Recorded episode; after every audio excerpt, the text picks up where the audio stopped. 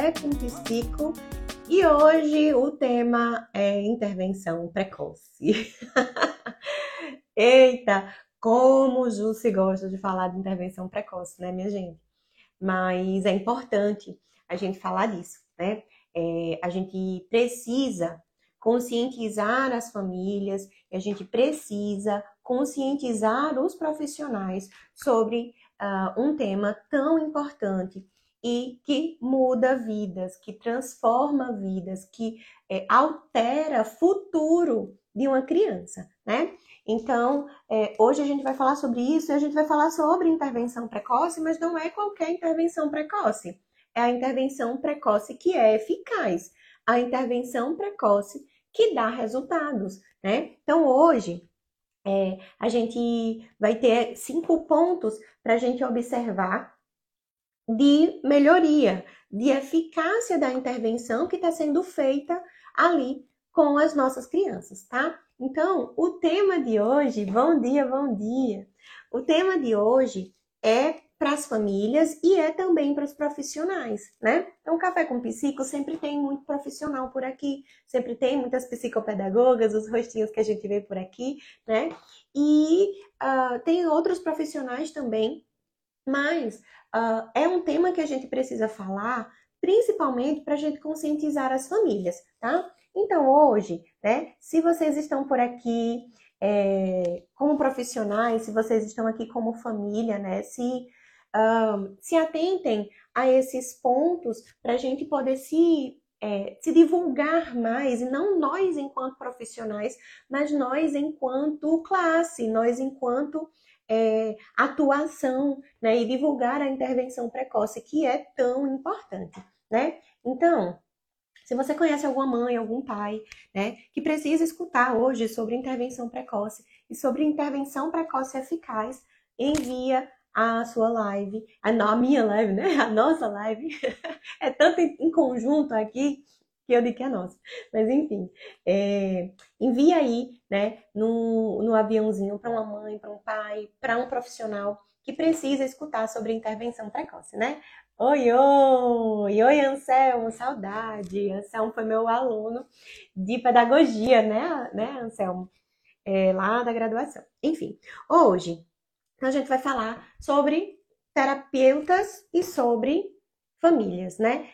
Sobre intervenção precoce, mas para esses dois públicos. E aí, uma das coisas, né, que a gente é, vê muito, fala muito, quando a gente é, foca na, na terapia para a infância e principalmente na intervenção precoce, é qual profissional escolher, tá? Então, nós, como profissionais, me coloquem aí, por favor, nos comentários, quem está aqui ao vivo comigo. me coloquem, por favor, nos comentários se você é profissional, ou se você é mãe ou pai. Por quê? Porque uh, tudo que eu vou falar aqui serve para família e para o terapeuta. Mas serve também, né, principalmente para nós terapeutas, como alerta para monitoramento do nosso fazer, da nossa prática, certo? E nós, né, enquanto é, profissionais, precisamos nos atentar à eficácia das nossas intervenções, né? Então, muitas vezes a família, ela não sabe monitorar isso, e isso é importante, né? Muitas vezes a gente está fazendo parte de uma equipe que a gente não consegue é, seguir com a criança, porque a gente não tem ali andamento, a gente não tem a eficácia do outro lado da história.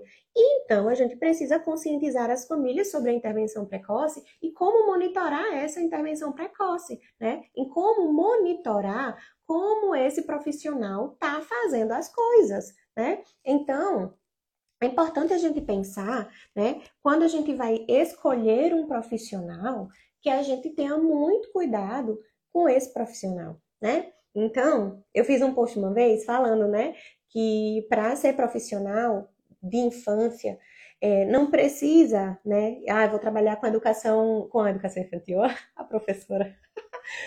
vou trabalhar com, com intervenção precoce. Então, eu vou comprar um monte de brinquedo para intervenção precoce e vou simplesmente, né, fazer um feed lindo coloridíssimo no meu Instagram e dizer que eu trabalho com intervenção precoce, porque eu gosto de trabalhar com intervenção precoce. Mas não é bem assim, né, Alecrim Dourado? não é desse jeito que a gente trabalha na intervenção precoce. Por mais fofas, lindas e cuticute que as crianças da intervenção precoce são, a gente precisa tomar alguns cuidados, né? Então, trabalhar com intervenção precoce é uma grande responsabilidade e é também um grande desafio. Então, se você é terapeuta, né, lembre-se sim de se divulgar do melhor jeito possível, né, no seu, nas suas redes sociais, mas lembre-se também que um feed bonito não sustenta atuação, não sustenta prática e não sustenta uma carreira profissional a longo prazo, tá? Então, quando a gente pensa em intervenção precoce, a gente pensa assim em brinquedo, a gente pensa em colorido, em infância, em arco-íris, em todas aquelas coisas fofinhas, mas a gente tem que pensar em estudo, em embasamento científico, em teoria e prática eficaz, tá? Então, começar a me estressar. não tô brigando, não. É porque eu vou falando assim, vou lembrando de coisas, né, que já aconteceram e, e acabo me desajustando, mas vamos lá. então, a gente precisa pensar que toda intervenção em saúde ou em, educação existem alguns parâmetros de eficácia que o profissional deve conhecer né? E aí não é só o profissional que deve conhecer, os pais também devem conhecer e monitorar esses avanços, né? Então, se você é profissional, a gente precisa lembrar que a intervenção precoce exige muito da gente, exige físico, exige intelectual, né? E exige prática, exige tempo. A gente precisa ter tempo para sentar e estudar a teoria, porque a teoria e a prática elas caminham juntos, juntas, né? Então, não adianta a gente pensar que vou trabalhar com intervenção precoce vai ser só brincar, porque se fala tanto de brincar, né? Então é brincar, é brincar, mas esse brincar é um brincar, minha gente. É com um olhar científico, é um olhar é, todo voltado para a criança e o seu desenvolvimento.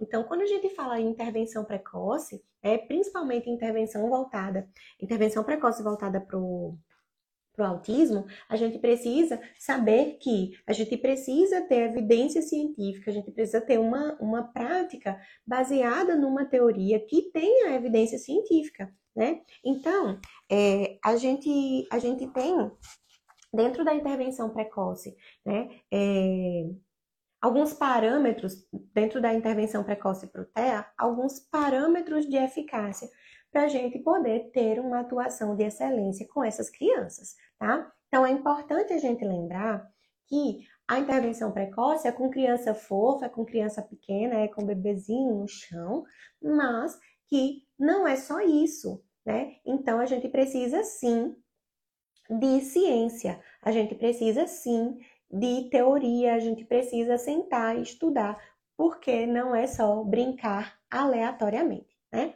Então, tem alguns parâmetros que a gente precisa seguir enquanto, enquanto terapeutas, né? E aí é bom que, uh, se você é mãe ou pai familiar que está por aqui, que você fique atento para quando for escolher um bom profissional, tá bom?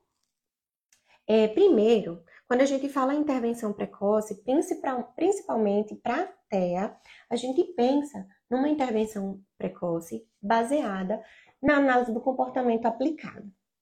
Por que, Jus? Por que é tão importante a gente pensar nesse, nessa vertente aí, nessa ciência, né?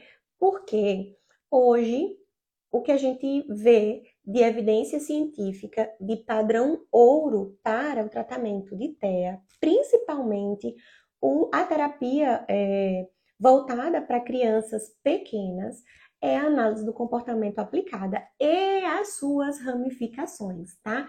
Então, a gente vai procurar evidências científicas no nosso fazer. Então, tem um monte de abordagem, né?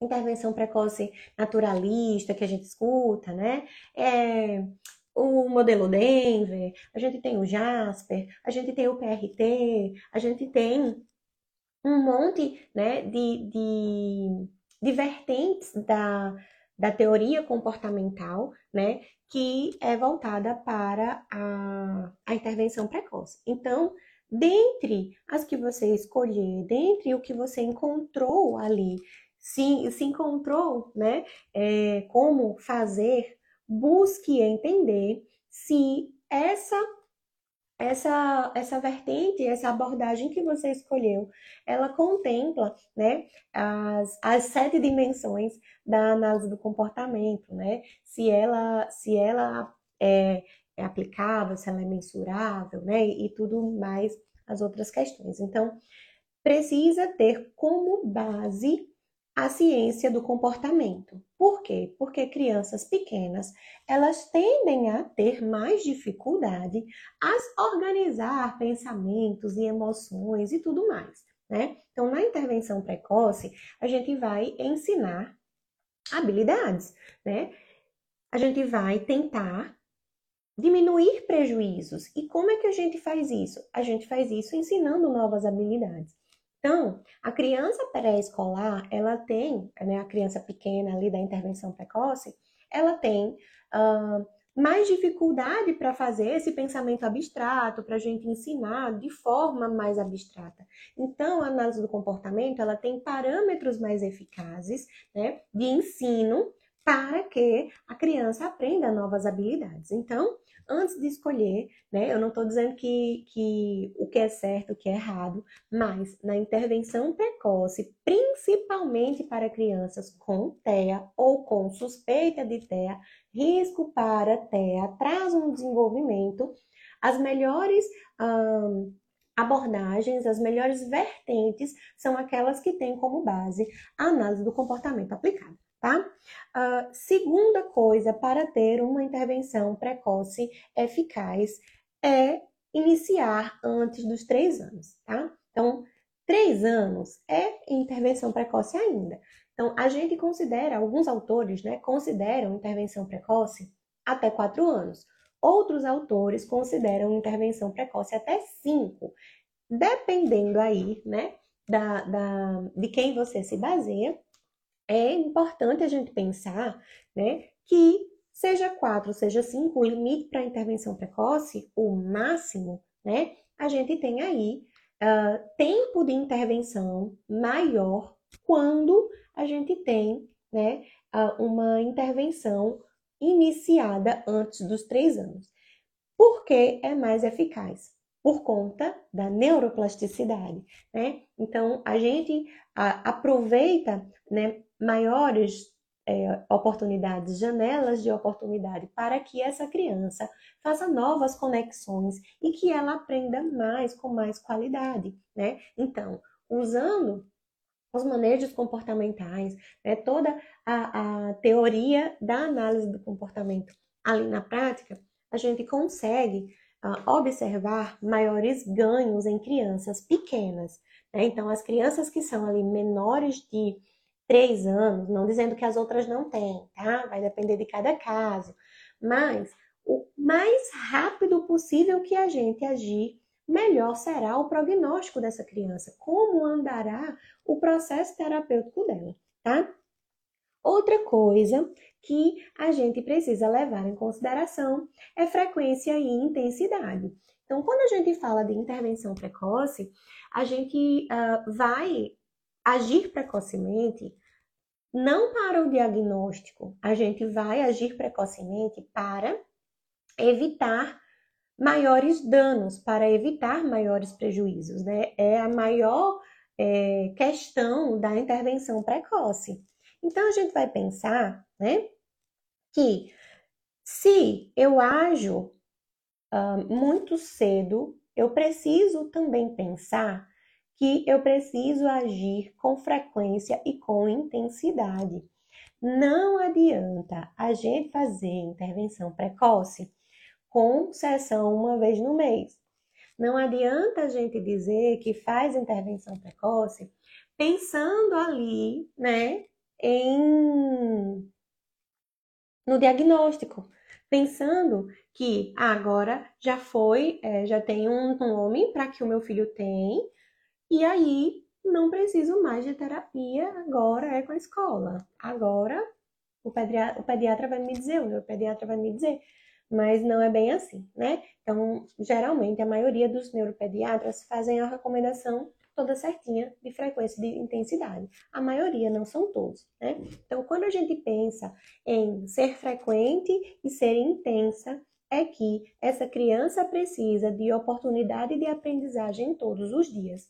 Então, uma uh, intervenção precoce eficaz, uma intervenção precoce que vai trazer melhores ganhos, né, maiores ganhos e menos prejuízos, é uma intervenção precoce que pensa em frequência e em intensidade. Então, sessão de uma vez na semana, criança que só tem um terapeuta, não funciona, minha gente. E funciona, mesmo que você seja a melhor psicopedagoga, a melhor psicóloga, o melhor fono do mundo, a gente vai precisar de outros terapeutas, de outros profissionais, para que a criança generalize habilidades. Então a gente não tem como intervir em todo, em todas as necessidades da criança. Então a gente precisa pensar que é importante que exista uma equipe multidisciplinar para essa criança, né? E aí é uma equipe multi é,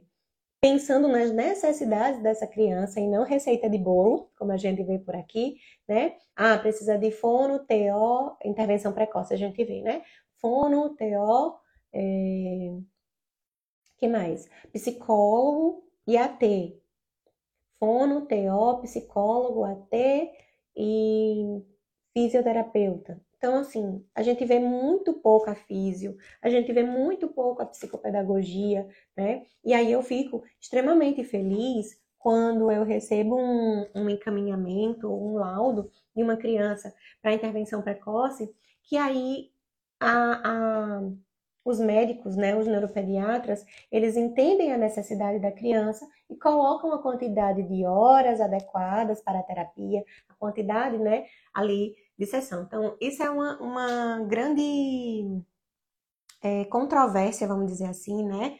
É, que as terapeutas, os terapeutas, eu já escutei muito terapeutas falando, ah, mas aí é muito complicado o neuro decidir quantas sessões a gente deve fazer. Eu também acho, né? Uh, mas, porque tem terapia que a gente vê que tem uma vez semanal, né? Então, não funciona é, não dá certo na intervenção precoce. E aí dá certo, vamos retificar, dá certo, mas a gente leva um pouco mais de tempo, porque não tem intensidade, não tem frequência, a criança vai aprender um pouco mais devagar. E aí a gente acaba perdendo um tempo de neuroplasticidade, tá? Então ela precisa ser intensa e ser frequente, tá? Uh, outra coisa que precisa ser é individualizada, né? Eu acabei de falar sobre as receitas de bolo. Não existe receita de bolo em lugar nenhum, nem na avaliação, na avaliação diagnóstica, né? nem na avaliação para intervenção, nem na intervenção. Então, não tem como a gente pensar numa intervenção para interven é, crianças pequenas, né? É, precocemente, para agir precocemente e pensar que é tudo do mesmo jeito. Eu vou pegar um manual simplesmente seguir aqui para todas as crianças. Não é bem assim, né? Então, a, a, intervenção precoce, né? A terapia de intervenção precoce, seja em que área for, ela precisa ser individualizada. Ela precisa contemplar aquele sujeito, né? Aquela criança, aquele ser fofo, cuticoso que está ali na sua frente, né? Então, ah, mas aí é TEA é uma suspeita de TEA, é uma criança que teve o diagnóstico agora de TEA. Então é simples, é só procurar recursos para TEA, é só procurar uh, atividades para TEA. É só é só procurar um PEI para TEA, intervenção precoce, tá tudo certo. Não, menina, não é assim, tá? Então, quando a gente faz intervenção precoce, a avaliação do desenvolvimento é uma das maiores chaves, né? O maior troféu que a gente tem é o resultado da avaliação do desenvolvimento. Por que, Jússi? Porque a gente vai montar os nossos objetivos terapêuticos em cima daquilo. Então, não tem como eu simplesmente começar uma intervenção precoce com uma criança, pensando que recebi um papel de um neuropediatra dizendo que ela tem autismo, que ela pode ter autismo, pode ter outras questões que precisam intervir precocemente. E eu agir só pelo aquele papel. Não existe. Eu preciso avaliar, tá? Justo falando de novo em avaliação. Sim, mulher, não vou parar nunca de falar sobre avaliação, porque ela é imprescindível, tá? a gente precisa, precisa avaliar a criança que a gente vai fazer intervenção. Não tem como desvincular avaliação de intervenção. Então, toda vez que eu falar de intervenção, vocês também vão escutar eu falando de avaliação, tá? Então, a intervenção precoce, ela precisa ser individualizada, de forma que a gente consiga avaliar e entender as necessidades de cada criança, tá? Uh, o quinto ponto para a gente ter uma intervenção precoce e eficaz é a gente ensinar novas habilidades a partir do repertório que a criança já tem. Né? Então, não adianta eu querer que a criança fale, que a criança escreva, que a criança uh, interaja, se a gente não avaliou o repertório que essa criança já tem que, é que ela sabe fazer? Eu não vou partir do topo da escada, eu vou partir da base. Então, eu preciso avaliar para ter uma linha de base, né? E aí volta Jus falando de avaliação. Sim, vou bater nessa tecla para sempre. Então, quando a gente é, parte de habilidades que já existem para construir habilidades novas, a gente parte do princípio que eu avaliei essa criança e sei o que ela sabe fazer. Se eu sei o que ela sabe fazer, é muito mais fácil que eu parta dali e prossiga do que eu ensine habilidades novas do nada. Essa criança precisa, né, ter a coragem. Essa criança precisa partir de algum lugar. Não é do nada que ela vai aprender. Então, nada acontece do nada segundo a análise do comportamento, né? Então, quem já estudou um pouquinho de análise do comportamento já deve ter escutado essa frase muitas vezes, né? Então, quem estudou um pouco já deve ter escutado muito a frase nada acontece do nada. Então, não tem como a criança aprender do nada, não tem como a criança fazer um comportamento do, inadequado do nada, e não tem como a, criança, a gente partir do nada. Então, a gente não é um barco à deriva. A gente precisa saber de onde a gente vai partir. A gente precisa de uma bússola, né? Pensando aí na metáfora do barco.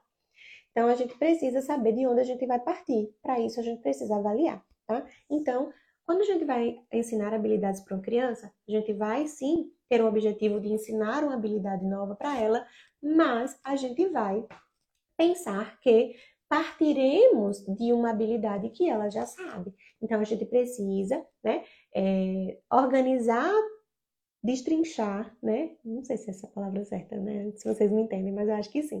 A gente precisa né, é, organizar essa nova habilidade que vai ser ensinada de uma forma que parta da mais simples para a mais complexa e que parta de uma habilidade já existente, para a gente poder aumentar o repertório e avançar no ensino de uma nova habilidade, tá?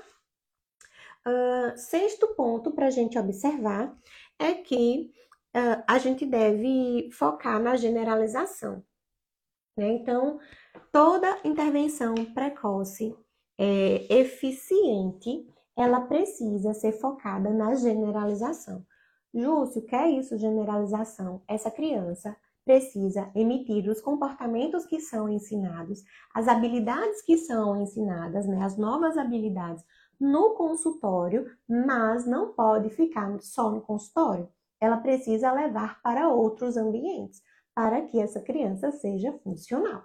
Então, não adianta eu ensinar essa criança a imitar só no consultório, a cantar só no, só no consultório, essa criança a fazer interações só no consultório. Essa criança precisa generalizar as novas habilidades em outros ambientes. Então, se ela vai para a escola, a gente vai pensar na escola. Se ela tem uh, primos, se ela tem amiguinhos, se ela tem, né, uh, ali convivência num condomínio, essas habilidades elas precisam ser generalizadas, ela precisa interagir com as outras crianças. Então, se eu estou ensinando habilidade social, as habilidades sociais que eu estou ensinando no consultório, elas precisam ir para casa, elas precisam ir para a rua, elas precisam ir para o condomínio, elas precisam ir para a escola. Então, não adianta para que danado eu vou querer uma habilidade que só é emitida no consultório para que o terapeuta diga assim: Ai, fui eu que ensinei. Não! A terapia da criança, não é tua, não. O protagonismo da intervenção precoce não é do terapeuta. O protagonismo da intervenção precoce é da criança. A habilidade que é adquirida, que vai ser ensinada, não é para a gente dizer que foi a gente que ensinou, não. A intervenção precoce, ela é da criança, o protagonismo é da criança. Quando a gente fala de intervenção precoce, eu não quero saber A, B, C, D, F, G, H, Z, que ensinou essa habilidade dessa criança, não. A habilidade é da criança, é para a criança, para que ela seja mais funcional. Então, a gente vai pensar em no protagonismo da criança. Se o protagonismo é da criança, as habilidades que vão ser ensinadas precisam ser generalizáveis, tá? Então a gente precisa pensar em generalização. David e Juliana apareceram por aqui. Essa live tem como base um post de vocês que eu fui estudar, esmiuçar, para poder trazer aqui de uma forma mais clara, tá? Então, sou fã de vocês, assumidíssima. e isso aqui tem vocês aqui no meio, tá vendo?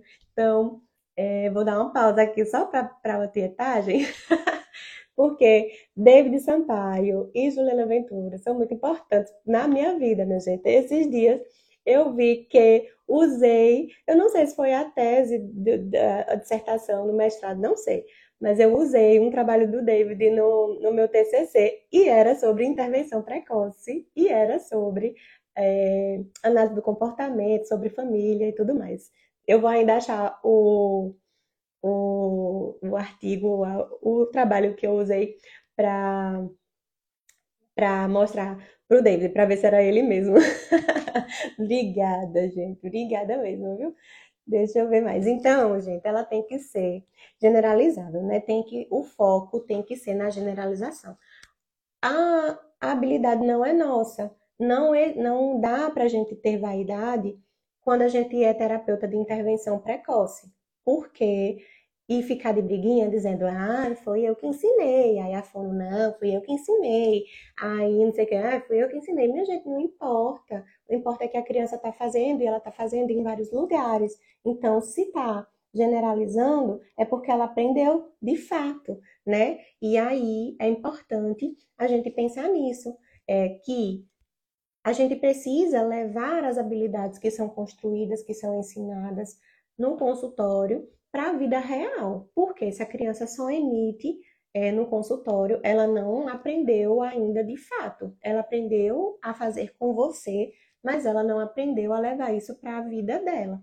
E a importância da intervenção precoce é justamente para que a criança tenha uma vida real fora do consultório, né, mais funcional, para que ela tenha menos prejuízos. Então, os prejuízos, eles não, eles não têm que ser menores no nosso consultório, eles precisam ser menores também na vida real. Ela precisa ganhar habilidade fazendo né, outras coisas ali na vida dela, dessa criança, tá? Então, quando a gente pensar que a gente vai trabalhar com intervenção precoce, principalmente na intervenção precoce para as crianças com TEA, a gente tem que pensar que ah, o foco deve ser a generalização, certo? Depois, a gente tem que pensar que, pensando nessas, é, nessa generalização, a gente precisa ensinar os pais. A gente precisa orientar os pais e ensinar os pais a como conduzir situações e que essa criança leve as habilidades que foram construídas no consultório para para a casa, para a escola, para o clube, para o condomínio, tá certo? Então, quando a gente pensar é, em trabalhar com crianças e quando a gente pensar em trabalhar principalmente com intervenção precoce, a gente vai trabalhar em conjunto com a família. Não tem, é, não tenha medo de abrir a porta do seu consultório para que a família acompanhe sua sessão. Não tenha medo, lógico que vai depender de cada criança, né?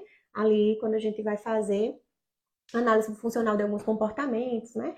Então, a gente tem que ter alguns cuidados, mas a, a família, ela tem que ter livre acesso a você, livre acesso a, a, a sua terapia, a sua sessão, e você tem que ensinar. Não adianta orientar. Orientação de 10 minutos, 5 minutos depois da, da sessão ali, acontece. A gente sabe que acontece, que a gente precisa fazer algumas questões pontuais ali, mas a gente vai precisar sentar com essa família várias vezes, com um tempo adequado, para ensinar a essa família a se comportar com essa criança, a manejar comportamentos, a interpretar situações, né, para que essa criança consiga generalizar. Então, eu não vou estar com essa criança, você não vai estar com essa criança 24 horas por dia né? Então, por mais intensa que a terapia seja, há um momento que essa criança vai estar com a família. Então, a família precisa também estar junto com, é, com os terapeutas, elas precisam aprender. Então, se a gente fecha a nossa porta, né, é, a gente não consegue pensar é, por que aquilo, aquele comportamento está acontecendo no supermercado? Por que, que aquele comportamento está acontecendo no shopping? Como é que eu ajo agora? Porque o meu filho aprendeu, mas ele aprendeu só no consultório. E agora? O que é que eu vou fazer? E aí, tem, tem mãe que diz assim: ah, eu queria a fulana o tempo inteiro comigo, porque sempre dá tudo certo com ela. Nossa, essa profissional deve ser muito boa mesmo, né? porque uh, os comportamentos inadequados não acontecem com ela, porque os comportamentos legais, bacanas e as aprendizagens, né, as novas habilidades só acontecem com ela. Dela deve ser fantástica, né? Mas como é que essa mãe se sente num domingo à noite, que ela precisou trocar uma, uma roupa no shopping e aquela criança está ali tendo comportamentos inadequados? Como é que essa mãe se sente de madrugada quando essa criança está doente e ela não consegue dar o remédio? Então a gente precisa pensar na criança também, na criança e na família também, né? Então, é, você pode ser uma profissional ótima ensinando habilidades, não tendo comportamentos inadequados na sua sessão. Mas se a criança não leva isso para outros lugares, isso não está sendo eficaz para ela. Se a família não sabe ser ótima assim como você, isso não está sendo eficaz para ela, tá? E aí a gente tem que repensar na nossa atuação enquanto profissional. É muito bacana, né? Ser vangloriado, dizer assim, ai, a profissional fulana de tal é maravilhosa, porque o fulaninho aprende tudo com ela. Mas não adianta só aprender com ela e só fazer no consultório, né, gente? A gente precisa levar para outros ambientes, tá? Deixa eu ver aqui que tinha uma pergunta, antes de eu tietar o David e a Ju. Deixa eu ver aqui, tinha uma pergunta da Tânia. É, Ju, você poderia falar sobre os testes básicos para fazer essa avaliação das crianças? Menina, não tem teste básico para fazer determinada avaliação. A gente vai fazer uma avaliação pensando nas necessidades da criança. Então, a gente vai olhar a criança sempre, né? A avaliação, ela vai ser também individualizada, assim como a intervenção é individualizada, a avaliação também é individualizada. Então, tem vários é, protocolos que a gente pode utilizar para avaliar desenvolvimento, para fazer rastreio de TEA, mas é importante a gente pensar que não tem só um, que não vai ser esse que a gente vai que a gente vai usar, que vai ser o melhor, que a gente vai usar com todas as crianças, porque nem todas as crianças respondem adequadamente ao protocolo que a gente tem. Então, a melhor coisa, né, assim, a, a a observação clínica é a melhor coisa que a gente faz pela criança, né? Então, a gente precisa estudar desenvolvimento, a gente precisa estudar né, é, as, os comportamentos, os sinais que a criança está emitindo para que a gente tenha né, é, possibilidade de construir um raciocínio clínico mais assertivo. Então, não tem como eu te dizer assim, porque você pode usar vários protocolos, você pode usar nenhum protocolo, né? Mas é importante a gente pensar que não é um protocolo que vai dizer o que, é que a gente vai fazer com aquela criança. Então, a gente vai pensar nas necessidades dela, tá certo? Deixa eu ver se eu mais aqui. Acho que não. Não tem mais perguntas. Uh, poderia falar de alguns protocolos? Seria então mais qualitativo? A gente pode misturar os, a, a, a, avaliação qualitativa e quantitativa.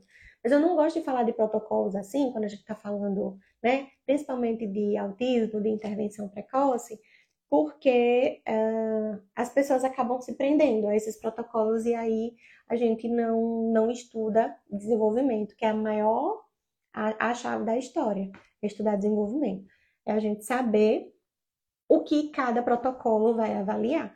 Então, até para a gente usar um protocolo, até para a gente escolher um protocolo, a gente vai precisar é, estudar desenvolvimento e saber o que é que aquele protocolo a, avalia. Depois que a gente avalia, a gente vai, depois que a gente escolhe o protocolo, né, a gente vai avaliar se esse protocolo ele tem ali, né, eficácia com relação ao que se propõe avaliar. Então, é importante que a gente tenha em mente que a gente vai precisar estudar desenvolvimento, tá bom? Então, tem vários protocolos de avaliação de desenvolvimento, é, tem vários protocolos de, de rastreio, mas veja o que se adequa melhor para cada criança, tá certo? E aí, depois que a gente é, orientar os pais, né, é, que a gente treinar os pais. Uma coisa que eu vou falar agora é para gente, profissional, mas também é para a família, né? Então, é, eu não lembro qual foi a data, mas eu fiz um post uma vez falando sobre cinco pontos importantes para a gente observar se a intervenção precoce está tendo resultados, tá? E aí eu trouxe para a gente pensar como uh, pontos a serem observados né, de uma intervenção precoce eficaz, tá? Então, para as famílias e para a gente, para a gente monitorar também, né, a nossa prática, é, o que que a, a intervenção precoce precisa fazer pela sua criança para que a gente pense que ela está sendo eficiente e eficaz, tá? É, antes de tudo, como é que a gente escolhe um profissional? Coloquem aí, por favor, nos comentários interajam comigo. Como é que a gente escolhe um profissional hoje? Me digam. Quando você precisa de um endocrinologista, de um nutricionista, quando você precisa de um profissional é, cardiologista, você faz o quê? Como é que você escolhe um profissional? Me digam. Enquanto eu vou respondendo aqui, a Tânia sempre tem o receio de escolhas de protocolos, então o melhor caminho é estudar o desenvolvimento. Sim, vai estudar desenvolvimento para depois escolher os protocolos com mais segurança, tá, Tânia?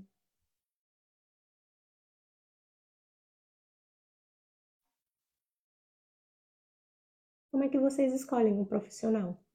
Ninguém precisou, minha gente, fazer consulta de rotina esses dias. ai, ai. É...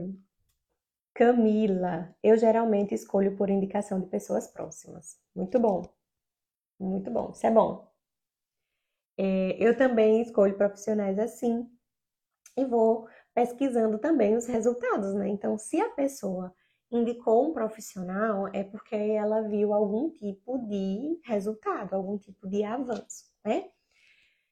Quando a gente precisa de um profissional, eu estou com eu estou com infecção urinária.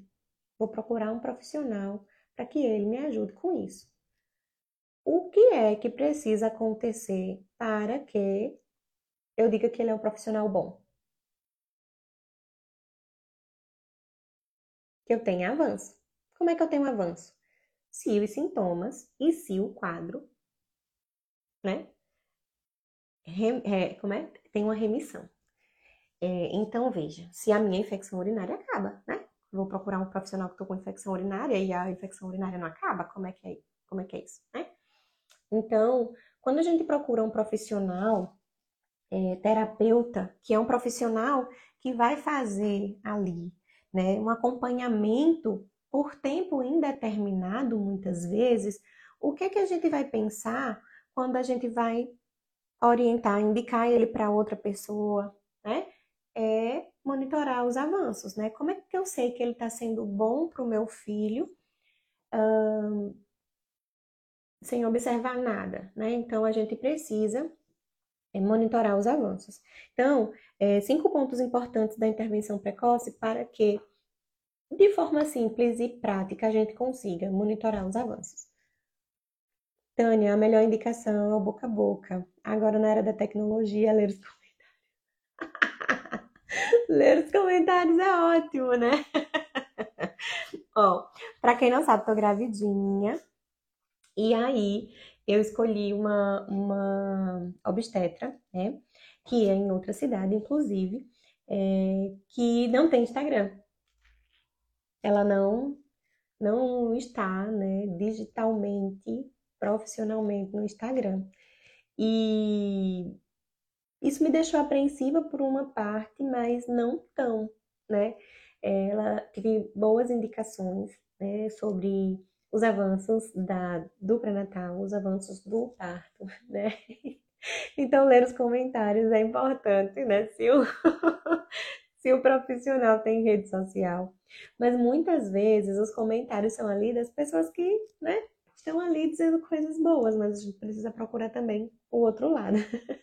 então, uh, ah, para a gente é, pensar né, na intervenção precoce eficaz e para a gente conseguir monitorar os avanços, a gente precisa pensar primeiro que a criança deve ter ganho de autonomia, né? Então, a, a intervenção precoce, ela fortalece a autonomia e a funcionalidade dessa criança. Então, essa criança, é, para monitorar esses avanços, a gente vai observar se essa criança tem ganhado autonomia para fazer as coisas que ela não fazia antes, né? Então, quando a gente pensa né, é, em comportamento adaptativo, por exemplo, é, a gente vai pensar, pensando em, é, pensar pensando é ótimo, né? Mas pensando em desenvolvimento, é, muitas vezes as famílias querem né, que a criança que chega para a gente com atraso no desenvolvimento, ela, ela consiga fazer as coisas que as crianças da idade dela faz. Ju, se isso é importante? Sim, isso é importante. Mas, para a gente monitorar o desenvolvimento, muitas vezes aquela criança vai precisar caminhar muito para ela chegar no que essa criança da idade dela faz, né? Então, se ela tiver muitos atrasos, que, que a gente vai pensar quando a gente é, for observar ganho de autonomia e funcionalidade? Essa criança hoje faz o que ela não fazia antes, né? Então a gente sempre a gente tem que fazer na hora de avaliar, né? Tem, há uma, uma realmente uma comparação com os pares, mas a gente precisa comparar essa criança com ela mesma.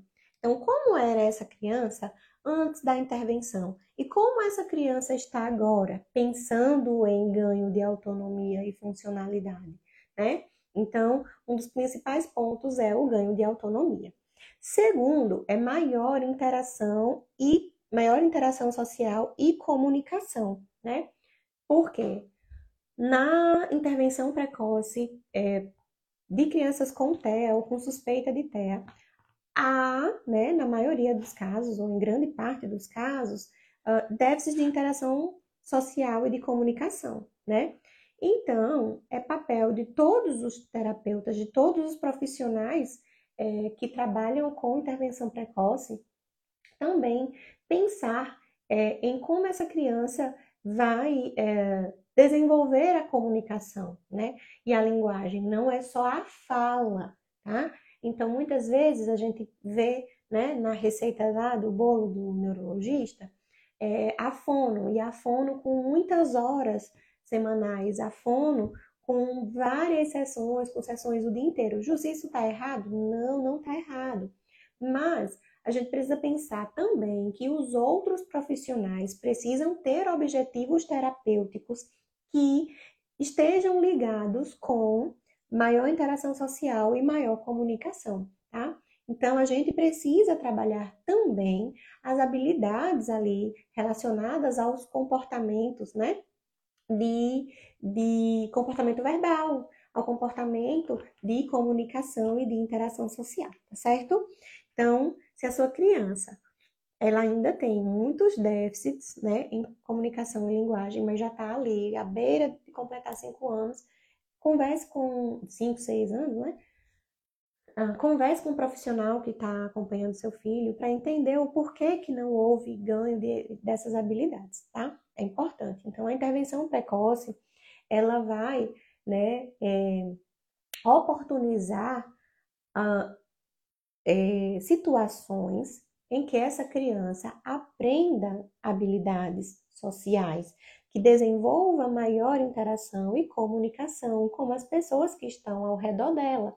E não é só com a terapeuta, né? Como a gente falou que tinha que ser generalizável, não tem como a gente pensar numa, numa, uma criança que só fala na terapia, uma criança que só canta na terapia, né? Então a gente precisa sim que ela imite, que ela fale, que ela cante, que ela faça solicitações, faça perguntas na terapia, mas que ela faça isso também na vida real. Que aí a gente volta para o primeiro ponto, que é autonomia e funcionalidade, né? Também.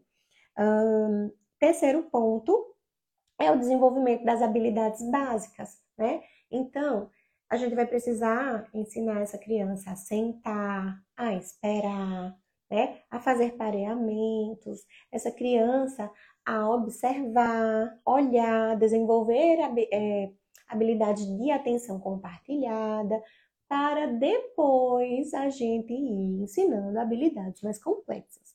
Né? Então, o, o desenvolvimento das habilidades básicas é importante na intervenção precoce. Inclusive, são, né, as habilidades básicas são o maior alvo da intervenção precoce.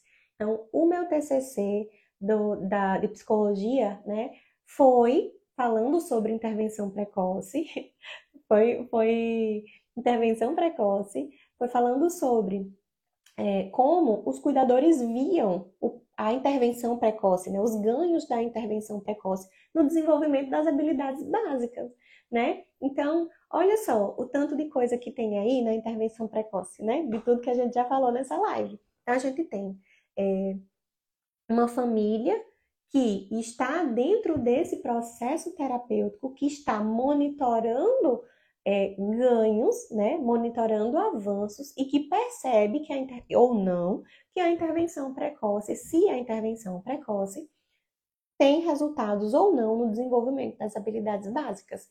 E na minha pesquisa do meu TCC, a maioria das famílias que começou com intervenção precoce muito cedo, que tinha frequência e intensidade e uma equipe multidisciplinar, teve né, consciência maior das, dos avanços dessas crianças. Então, se essa família me diz que ela está vendo avanços, houve avanços de fato, né?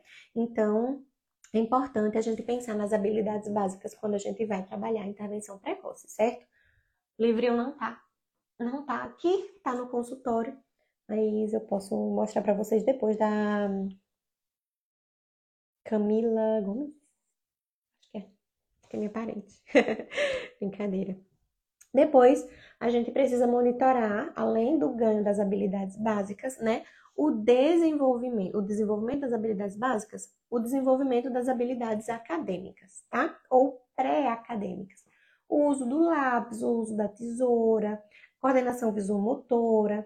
Então, a gente vai precisar pensar, né, nessas habilidades, porque a criança está ali, né? Se a intervenção precoce, ela é uma criança pré-escolar. Se ela é uma criança pré-escolar, a gente precisa pensar no desenvolvimento dessas habilidades pré-acadêmicas para que, quando ela chegue na idade escolar, ela já tenha isso desenvolvido e ela tenha menos prejuízos na escola, né? O que acontece? A criança está lá com 6, 7 anos, chega na escola, e aí quando a gente vai vai para psicopedagogia. E aí quando a gente vai avaliar, essa criança não tem nem habilidade pré-acadêmica, nem habilidade básica.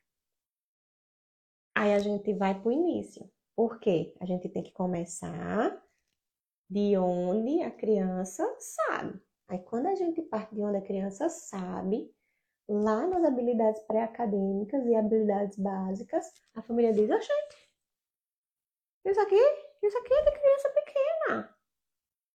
Ah, é de criança pequena, mas a criança grande não sabe. Então a gente tem que partir de lá.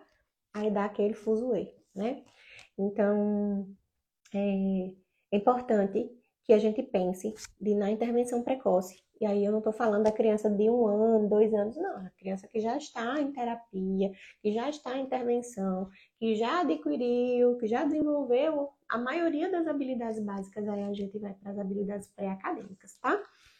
E aí, a quinta coisa para a gente observar é, se a intervenção precoce é, está sendo eficaz é que a criança tenha menos prejuízos. Então, a, a, a ideia, né, o grande objetivo da intervenção precoce é que essa criança amenize os prejuízos que ela vem apresentando, que os atrasos no desenvolvimento sejam amenizados, que os prejuízos que ela apresenta sejam diminuídos, tá? Então, quando a gente fala em intervenção precoce, a gente está falando em aprendizagem, neuroplasticidade, generalização, né? E aí, se a gente faz todo esse processo de ensinar uma nova habilidade ali, aprendizagem, de pensar nessa neuroplasticidade para que essa, para que novas habilidades sejam construídas. E se a gente pensa em generalização, a gente está pensando em menos prejuízos, tá? Então, a intervenção precoce, ela deve ter avanços. Jússi, mas o caso da minha criança é muito grave, ela é nível 3 de suporte, e não sei o que. Tem que ter avanço, minha gente. O mínimo avanço, mas tem que ter, né? Então, para uma intervenção precoce e eficaz, além de tudo que, que eu falei, né? Vou voltar a bater na tecla da avaliação. Conheça a criança, conheça a sua criança. Se eu sou pai e mãe, eu não, eu não, não, não sou profissional, eu não entendo o que você está falando aqui. Procure conhecimento, procure entender a sua criança, procure uh, estudar, conhecer um pouco mais, para poder uh, perguntar. Não é nem cobrar, sabe? Eu não falo nem de cobrança mesmo com o terapeuta, mas cobrar também, né? Você está pagando. Mas um, você precisa perguntar o que está acontecendo ali. O que, que eu posso fazer para ajudar meu filho? O que, que você está fazendo? Por que, que não está avançando nesse aspecto? Para que você entenda o seu filho, tá bom? Deixa eu ver aqui, professora Adriana. Trabalho com uma pequena de 5 anos, que não consegue ficar sentada realizando uma atividade. Estou usando recursos visuais está, e ela está evoluindo. Então, provavelmente ela não adquiriu essas habilidades básicas, né? De sentar, de esperar. E aí tem que monitorar primeiro, ensinar primeiro essas habilidades para depois a gente ensinar outras atividades, né? Principalmente atividades de cunho pedagógico e acadêmico. que mais, minha gente? Acho que eu terminei. Saí falando aqui. É, alguma dúvida, alguma questão que a gente pode colocar aqui sobre intervenção precoce, uma intervenção precoce eficaz que traz melhorias para as nossas crianças. Dou-lhe uma, dou-lhe duas. E aí, gente, nada? É, que mais? Que mais? Que mais? Que mais? Acho que eu falei tudo, né? Se você é profissional, saiba que trabalhar com intervenção precoce é um grande desafio e é uma grande responsabilidade. tem que estar tá com o livro embaixo do braço, com estudos em dia, tem que estar tá em congresso, tem que estar tá com artigo recente, lendo e sempre é, evoluindo, buscando né, evoluir, porque as coisas mudam, a ciência muda, é tudo muito rápido, né? Se você pesquisar, se você der um, um Google, minimamente vai aparecer muita coisa, né? Então, é importante que você estude de fontes seguras para que você, para que você saiba filtrar, para que você leve informações de qualidade, né, para o seu consultório, para o seu fazer, para a sua prática, né? E se você é pai e mãe, é, lembre, né, na hora de escolher um profissional para o seu filho, lembre de escolher um profissional que faz tudo isso, um profissional que você confie. Não é só um feed bonitinho, colorido no Instagram que vai trazer avanços e evolução de fato para sua criança, tá? E não é só uma conversa de 10 minutos ou uma devolutiva ultra mega blaster de convencimento que vai fazer, né, é, você, a, o profissional ser bom.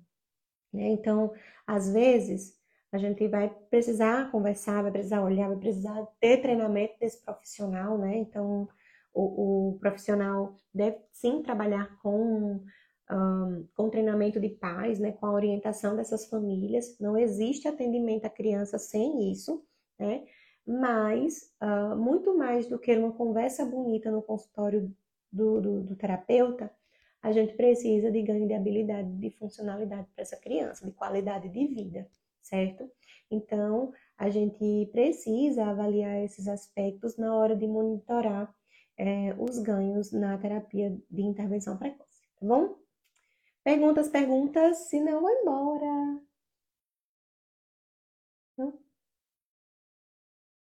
Então vamos embora, né, minha gente? então a gente vai terminar, né, a nossa, a nossa live é, lembrando que o Café com Psico é, também é podcast, então também está disponível no YouTube e está disponível nas plataformas de áudio, tá? Esse episódio demora um pouquinho ainda aí ao ar, mas tem muita coisa por lá. E quem é psicopedagogo, quem é terapeuta de infância e quem é mãe e pai, né, ganha muito em assistir alguns episódios, tá bom? Então, fica a dica para o sábado, para o domingo, né? Quem tem dúvida, vai lá procurar, pesquisar. Pesquisa de outras fontes também, não é só Tia Jusce. É... E... e é isso. A foto, Gabi tá me lembrando, meu pai amado. A grávida está esquecida, Gabi. vamos para o print. Eu nunca consigo pegar esse print, minha gente, mas vamos lá. O print